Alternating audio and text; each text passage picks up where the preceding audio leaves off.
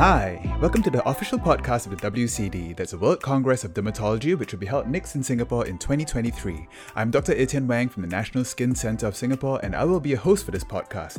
You can listen to us on Apple Podcasts, Spotify, Pocket Casts, and wherever else you get your podcasts. In this podcast, I speak with dermatologists and skin researchers from all over the world to talk about all things dermatology.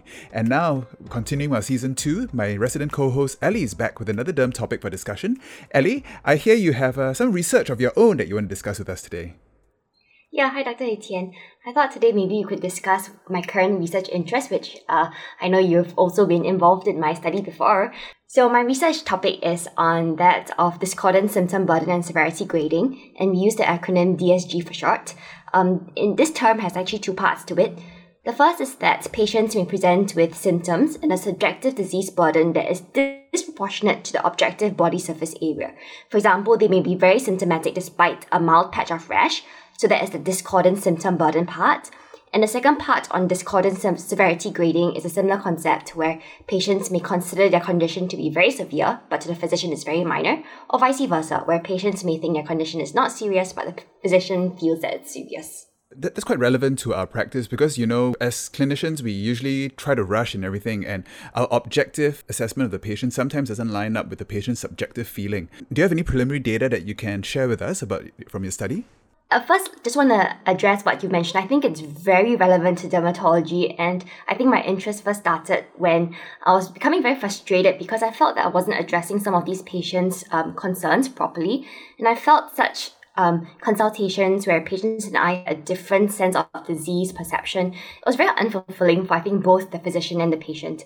So um, we first started off with a qualitative study in which we interviewed uh, patients as well as physicians about what they thought led to uh, symptom burden or how they experienced and perceived their disease severity. So this is when I think I interviewed you about a year ago or so. Yes, I remember. yeah, so from the study, from the interviews with patients and physicians, we found that there were quite a few factors that were related to symptom burden. So I think one idea is that of social comparison. For example, as us physicians, we compare severities or relative to the other patients that we see, which tend to be patients with quite severe disease. But for patients, they can only compare it to either their immediate social circle or their previous healthy skin condition. So that's, I think, one reason why the disease perception might be different. Um, and the second reason is that of how we grade severity. So for us as physicians, I think we are very focused or we're usually focused more on the objective disease severity, for example, the body surface area involved, how thick the plaques are. But to patients, severity is actually a lot more than that. They may grade their emotional and functional uh, impact of the disease more than just the objective area affected. Yeah, that's very insightful. I think a huge part of this is empathy that um, we need to really train ourselves to develop because sometimes a patient, even with a relatively mild condition, I mean, you might you might run a clinic and see a very severe cases of eczema and psoriasis, and then someone comes in with a small patch, and that can be devastating to them. But in your eyes, it's not very much, and you really have to open your ears to to see how this is actually affecting the patient. Are there any ways that we can decrease this discordance in um, severity grading? Yeah, so definitely, I think um, there probably are ways to intervene at both the patient level and at the physician level. Um, I think, you know, this will be for future research, which is what I'm aiming towards. But first, before getting that, I want to just quantify, you know, what factors or how strongly the factors are related and which factors are the most important. And then I'm hoping to, from there, develop interventions targeting the most important factors influencing discordance. But surely, like what you said, you know, empathy, being able to feel what the patient is feeling. And um, I think there are also contextual factors, like, for example, how rushed the physician is, how many patients the physician has seen, how they're feeling that day. yeah. Mm, yeah. And also in the in the basic science field, there's a lot of talk about things like biomarkers and stuff like that. Do you think some sort of biomarker might help in addressing this? Or is that the completely different direction? What do you mean by biomarkers? Like, uh... like biomarkers, like, you know, measuring biomarkers to, to determine disease severity. Oh, right, right. I don't know. I mean, so far the biomarkers that I know, you know, all physicians we try to correlate it with objective severity. For example, you know, cancer biomarkers are correlated to disease severity and disease progression and mortality. I'm not really sure people have correlated biomarkers with sort of patient-reported outcome measures, but yeah, surely if there are biomarkers that could uh, correlate with patient-reported outcome measures, that might give you a better assessment of severity in a more holistic sense. I mean, there, there, there, are a lot of things out there that we haven't measured yet. And, you know, I think a big data approach to this might be quite interesting to, you know, see, look at the patient from many different angles. Yeah, I think so. I mean, I mean, patients are not lying, right? When they say that they're very, very itchy and all you see is just one small patch of rash. And maybe there's something behind the physiology that we don't really understand. Maybe the way they perceive symptoms, something biochemical that we just cannot uh, yet uh, understand from just what we see. Mm, yeah, or put a finger on. Well, thank yeah. you, Ellie. That was very interesting. I hope your research goes well, and I can't wait thank to see you. the final published results. Thanks, Etienne. okay, thanks. Bye. Bye bye. and now I'd like to welcome Dr. Tan Ki Wei to the podcast. He's the latest head of department in dermatology. He he has just been appointed, I heard, the head of dermatology at Changi General Hospital. Uh, welcome, Ki Wei, to, to my podcast. Hi, Etienne. Thanks for inviting me. Well, congratulations on your new post. Thank you very much. How is it like being a head of a dermatology department?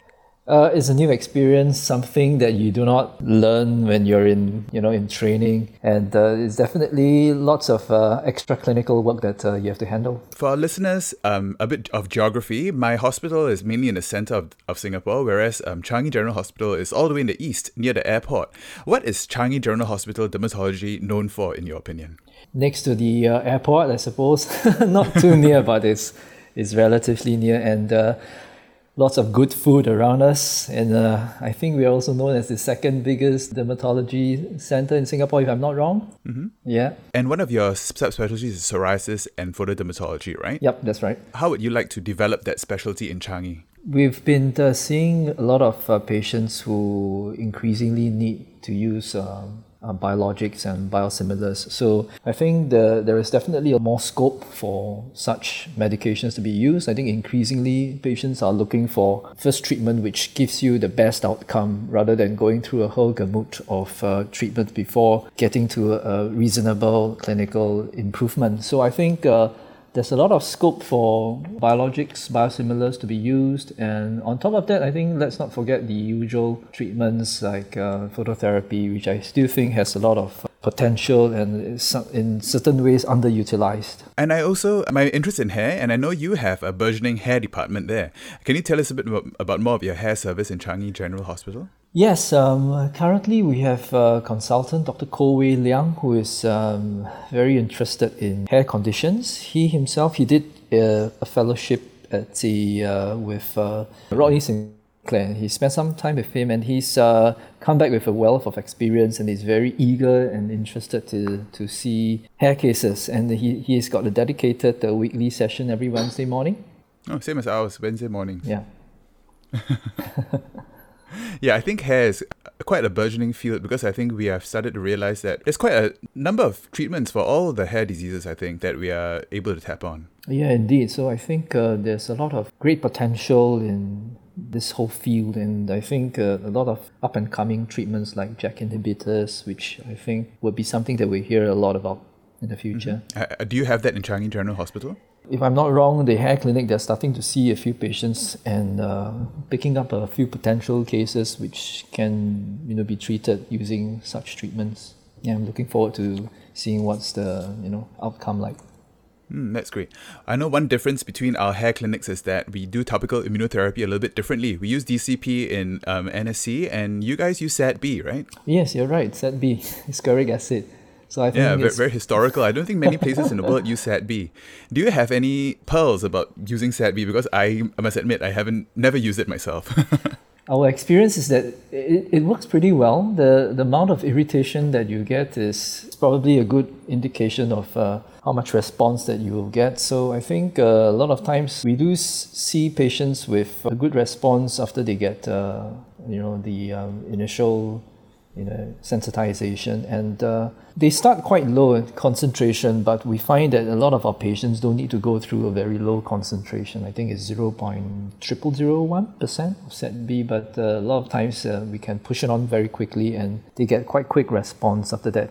But there are patients who do not respond to SADB eventually, and we do send some of our patients to your clinic for consideration of other treatments, including DCP. yeah, I think I sent some patients over to you too. yeah, so we do cross you know, cover of patients. Yeah. What are your plans and your hopes for your dermatology department in Changi General Hospital? Well, certainly we are growing as a department, and I think there are certain subspecialties which can be further developed.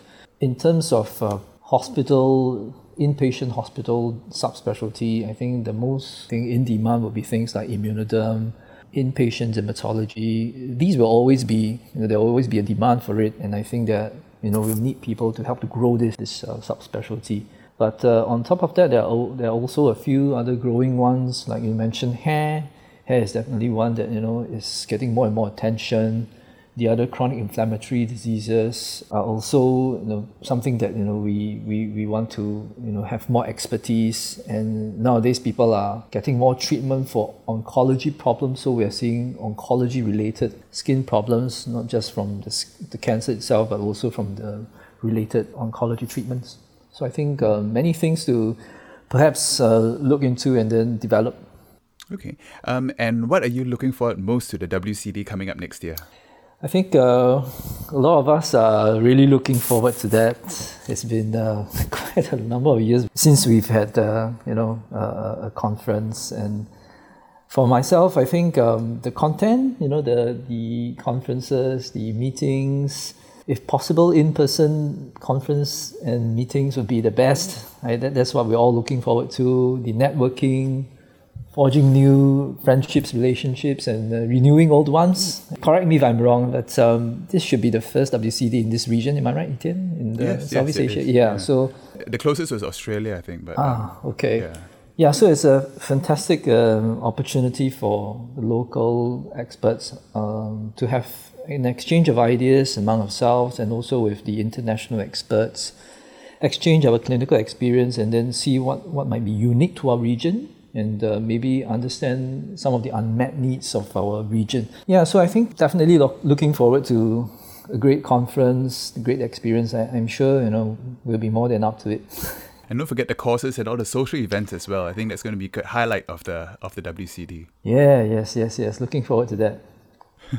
okay, thank you very much, Yue, and uh, congratulations again for your new post. Thank you, Etienne. Thanks for inviting me. Okay, I'll speak to you soon. Hope to see you soon. See you. Okay, bye. Bye.